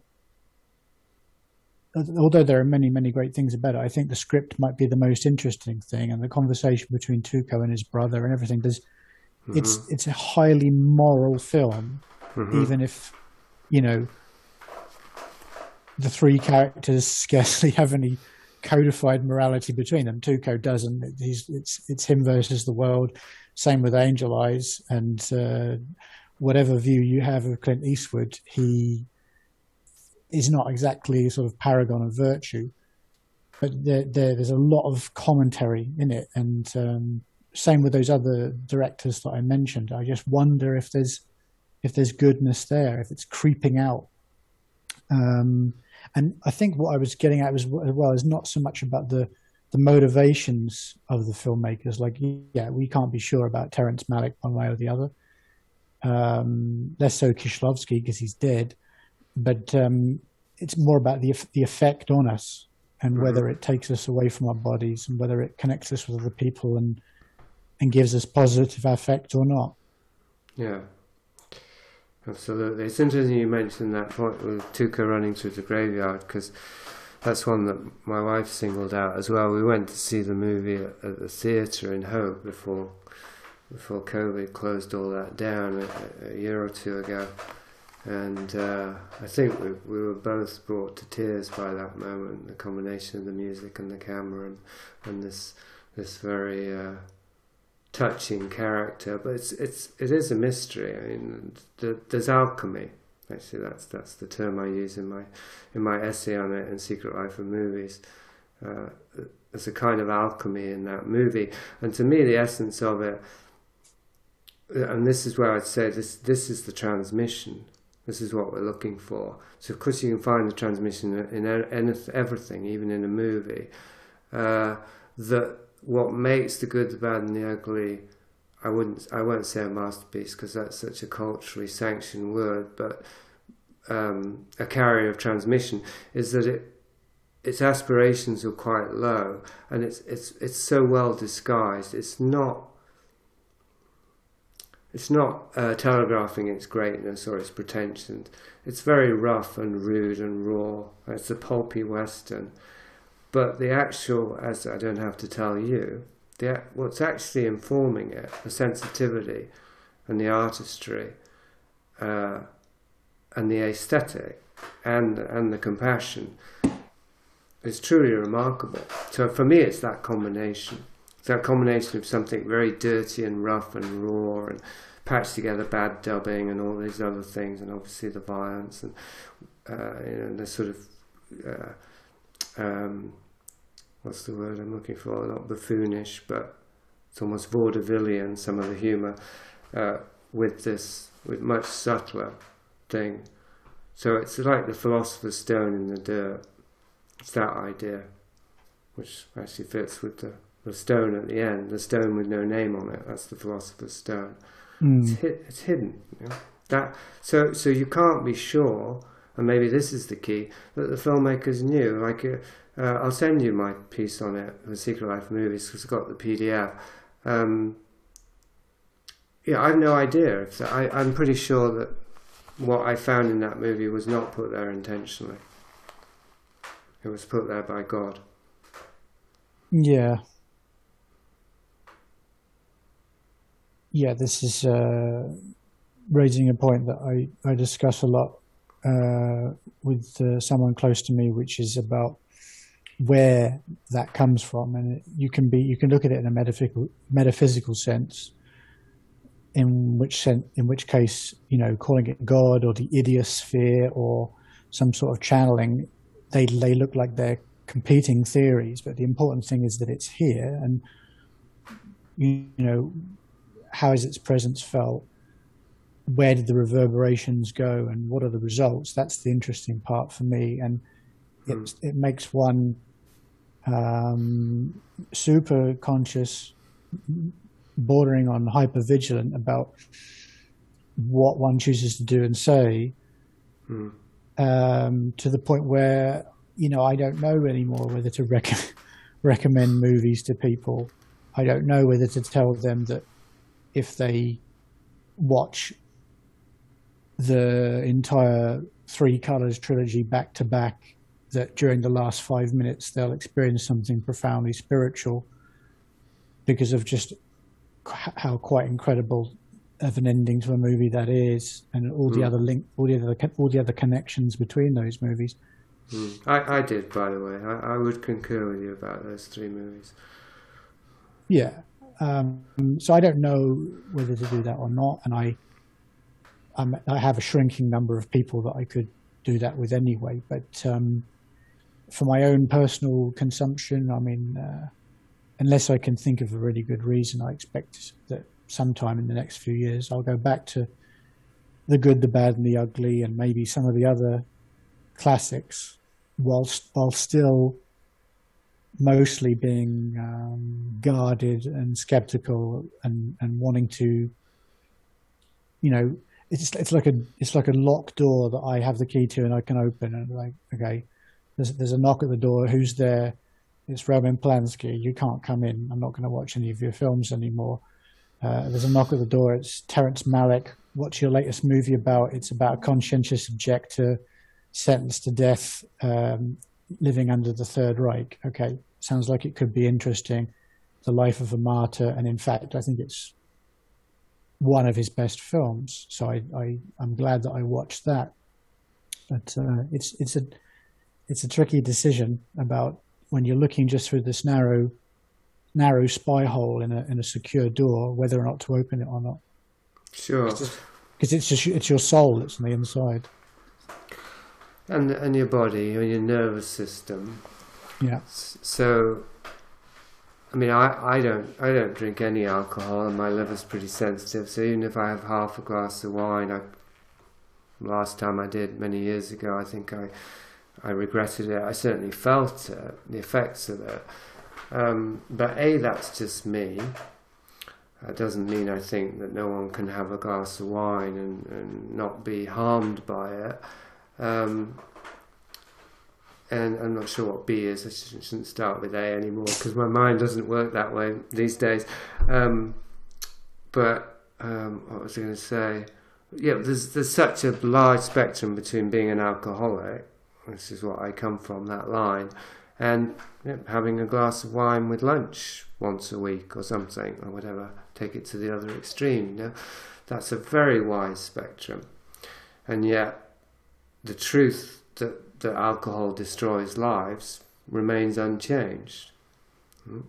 And so we can apply that to the, the products of superculture also. Um, the things that they're actually creating. I mean, alcohol existed long before the alcohol industry and the alcohol academ- epidemic, or whatever we're going to call it, um, as a natural product. Well, I can't quite say that about movies, but stories are a natural extension of, of human community and even imagery. I mean, theatre certainly. Who who could say when theatre first began? Right? There wouldn't be any way to trace that back to the original because children do kinds of theatre. So, yeah, I mean, it's there's two things that are very obvious. One is what's the source. So if it's Hollywood, chances are it's you know it's it's, it's propaganda from the inception on. So it's like you're drinking alcohol. It's going to be full of pesticides. Probably, maybe not worth it. Why spaghetti westerns could be different because they came out of Italy. Um, that's the number one. Where's it coming from? And number two, how does my nervous system feel during and after? And that I think we need uh, much more sensitivity, or I do, than we currently have to really gauge. Because I think even a movie that, like alcohol can make us feel good, but it, it could still be polluting the liver or making it work too hard. We might not notice the cost of the good feelings. A movie that really raises our spirits. Um, how's it doing it? How legitimately is it doing it? Because if it's if it's just manipulating uh, our responses in some way, then that is a kind of drug. That's kind of how drugs work, uh, as opposed to legitimately. See, I, I'm not even sure. Well, it's the transmission again, isn't it? You know, is there that that pure touch of the uh, the numinous there, or is it the counterfeit? yeah, and that the opposite for the the challenging end of it. So not the things that are designed to um, lift your spirits or that end up lifting your spirits, but the things that are meant to say, right, have a look at this. This is this is um, difficult to watch and and even harder to think about, and uh, you know you you may well have a strong adverse reaction to this, but I want to say something. I'm thinking of um, the, tempt, the last temptation of Christ and Silence as a as a two film package by Scorsese, and then I'm thinking of um, Mother by Aronofsky, which is where I think that he decided to stop bandying about and try to sort of be a a filmmaker that was seeding uh, prophetic messages in his films, and just said, "Well, I'm just going to then make make a film that is itself like a like a prophecy." And uh, We're on dangerous ground here, Benett. Dangerous ground. I hated that film with a passion. That would be, yeah. See, so yeah, we shouldn't talk about specifics. It was all right. We good, and the ugly, and Kieslowski, but Yeah, but yeah, just uh, in a general sense, I see these as messages that make one question things in a spiritual way and do not supply the answers. Let you arrive at whatever answer you want to have about them. And I think that that is something that makes me think there is something there that is part of a good transmission that isn't just propaganda or subterfuge. I don't know. It's an unresolved question. Yeah. Yeah, well, that's essentially why I find it easier just not to drink alcohol and currently not even watch movies. But even when I was still watching them, to feel guilty about it, not that, but to to to not allow any sort of concession to my thesis there. So like I still love Fight Club in a in a way, but I just I can't trust my own responses there because I discovered hmm. too too much about it and it, and the background to to not feel that I I was tricked. My own responses tricked me, and that's a really profound thing to take on board. I think we're coming back to this cultural, socio-cultural and cultural programming. We have program responses, and we don't realize it, and then and then we encounter cultural artifacts or people or relationships that trigger those pre-programmed responses, and unless we realize that you know we've been primed, we feel we're being true to our own selves by having these responses. So yeah, I think there's no substitute for stripping, just stripping away as much as possible the cultural props and aids and orientations that we have, little by little, of course. Um, and maybe you know, maybe this is back to my poncho. You know, I figure if I'm not going to watch Good, the Bad, and the Ugly ever again, I can I can order a poncho online and wear it. No one will ever know. Or few people will get the reference, and feel like I'm living, you know, that reality. But as I say, I'm not going to carry a fake or a real gun around. I'm going to learn to farm. So it's it's a perfectly appropriate thing to wear. It's just a little, it's a memento. It's like a trophy of my time in the trenches of the Hollywood uh, forgetting chamber. Maybe, you know, I'm just using, trying to use that as an example of a way to retain the elixir of a toxic culture so that maybe it's a homeopath, homeopathic you know, extraction that we've got, but at the very least it's a reminder, you know, okay, that they're not to go, you know, that's been there, done that. There's really nothing for me in that world except, you know, the memories. And I suppose, I don't know, you know, maybe people who are redeemed from hell, maybe they do have kind of bittersweet memories of hell. It's possible.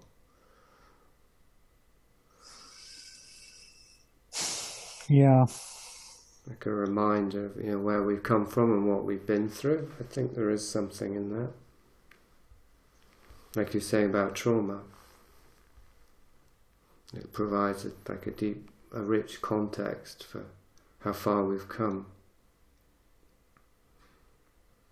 Yeah, I think this kind of um, reminds me a little bit of something I thought about when I was listening to your most recent walking log. And it's something I don't know if I disagree with or not yet. You were talking about individuals being reference points on the human energy field, but the the individuality of them, I think, in some way, not being the most important thing about them. And I was wondering, because I, I, my sort of precise uh, spiritual orientation and, if you want to say, beliefs are very much a work in progress and quite nebulous at the moment. But I, I feel sometimes that that uh, creation is a bit like a play, as well as as well as there's a, a kind of feel element of it. There's there's like a play um, and that maybe part of the the telos or the, the purpose of that play is that there's a kind of highest level of if you like intelligence which we could call god or many other things that wants to the one thing it can't do is to to know what subjective experience feels like. So there's an ongoing creation timeless in which we as individuals experience that and that we are sort of connected to God in some ways, or there's there's some there's like a two two way communication possible between it, and therefore it's actually vitally important what we do in terms of our individuality, uh, individuality, and, and how we express that, and that actually is reinforced, I think, by something you said yesterday about, or was it before that about how, um, you know, our first uh, duty of care is to our bodies since, so that we can protect our ability to be able to continue our role in the play and uh, to try to put good more and more goodness into the play. That's something that I was just reminded of. Play of life. Well, I think, and I feel like this what came up yesterday, but I didn't get to say it. It was something that the guy from Oz said about how really our purpose in life is to serve the human energy field, let's say, but we can't do that until we've fully served ourselves. I'm paraphrasing. There's a paradox in there, so that each individual is, is a it's not like they're indispensable because obviously people die and so then they would get replaced. But if they were replaced, they'd be replaced not by the same individual but by the same quality. The same, back to the, the good, the bad, and the ugly. This is about the personal and the archetypal. Those three characters are, are very richly created characters as human beings. They're very human, well, angel-like, well, actually, Tuco's the is really kind of ordinary human, but still they, they, they have human qualities, let's say, um, and they're very compelling characters. Uh, but they're, they're standing in for archetypes, good, bad, and ugly. Uh, and and it, it maps this dynamic, like the story unfolds. The story is one character, so it has three sides. It has a good side, it has a bad side, it has an ugly side and it's that he only becomes fully good when he's integrated the bad and liberated the ugly. Essentially, that's my thesis in a nutshell. That's when Blondie, you know, becomes the man with no name. And uh, anyway, uh, so they're they're all equally dispe- indispensable as archetypal energies. Um, so, but it's what makes them what gives them their meaning and purpose is is as ingredients in a larger in a larger mix. So you, you can't dispense with the individual, but the individual itself has no real meaning except in the context of the collective. So I mean, it's kind of like a dog chasing its tail, trying to trying to think about it. I mean, I, the Christian thing is, I think, well, it's a trinity, isn't it? Also. It's not the good, the bad, and the ugly. But God, the Father, and the, the Father, Son, the Holy Spirit. Um, that is what you were talking about a moment ago. Is is the, the absolute having an experience of subjectivity through the incarnation, and then. Well, and the, the, the, next, fi- and the field or the wave is the Holy Spirit. Yeah. yeah, and the body of Christ, the church, not an institution, needless to say, but what what would what might truly represent the church, which would be the human energy field as it becomes fully aligned with life, which is you know Christ represents life, the Son. Uh, then then God the Father has a subjective point of view, not just in the Son, but in the Holy Spirit, in the whole in the church, the multitude, the whole community many, many points of view. then God is fully landed in, in, the, in, in, the, in the physical, and human beings finally have a purpose and an orientation in life, which again is, is about being fully oneself, fully individual, fully embodied in, in service and in harmony with a collective, recognizing that we're inseparable from a collective. Somehow, you know, it's a, it's a paradox of the mind, but experientially, well, I suppose this is back. It's like the the Morris Berman series I did. You know, the nature of existence is paradox. Hmm. because bodies, unlike minds, can't isolate themselves from the continuum of life. We we are as interconnected as cells in our own body, but because we're on the inside of the organism of the earth, so to speak, uh, we, we can't see it. We're, we're able to have the, the view of being a separate cell because we don't perceive the, the sea of life force that we're moving in. Well, I, I don't. I think Dave does. And I think I think we probably do actually. It's something Dave's been saying. We do perceive it, but we don't uh, cognate it. We, you know, we don't notice actually what's happening. Yeah.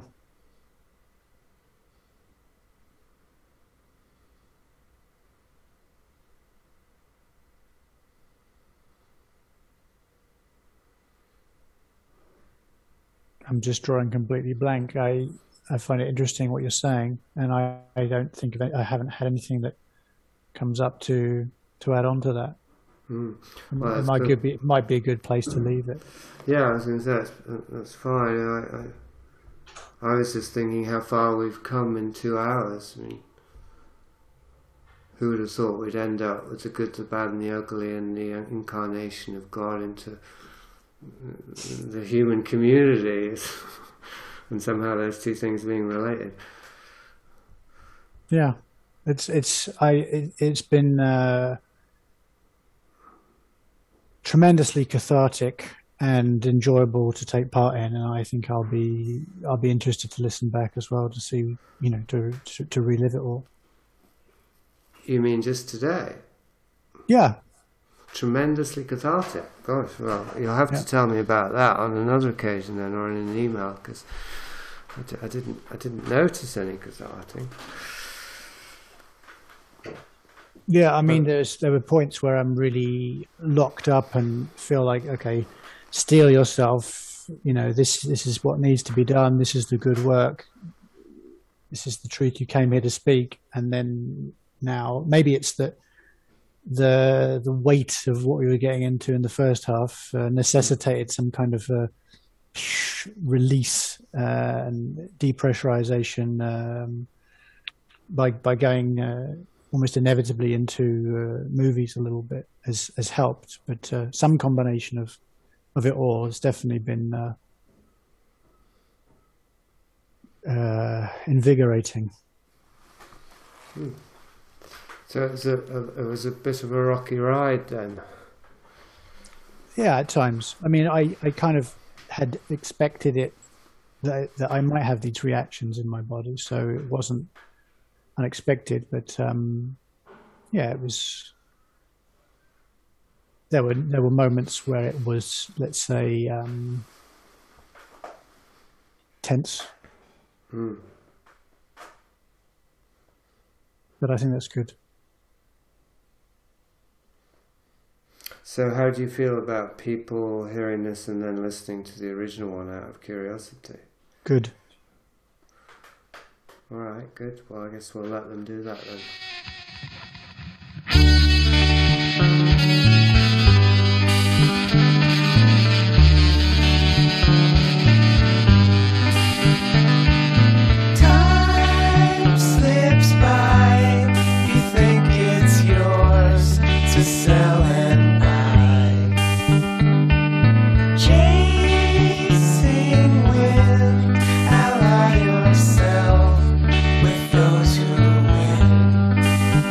That is the end of this week's Liminalist. What follows now is a very important message from your host. Began thinking more about the paywall and how, if this movement continues, it will become more and more formally formal, formally the form to uh, only share material with those who've fully crossed over, being those who've consulted one to one with me, recorded a face to face conversation with me for the podcast, or participated in at least one affinity group, or a, a Dave Oshana event that I've been at. So it's a number of different ways. It's not exactly an eye of a needle for rich men or camels, I mean. I'd like to do it soon, what's the cut-off point for the liminalist? Well, I think we're at 183 coming up now, so 17 weeks would take us to 300. Considering my initial goal was just to get to 100.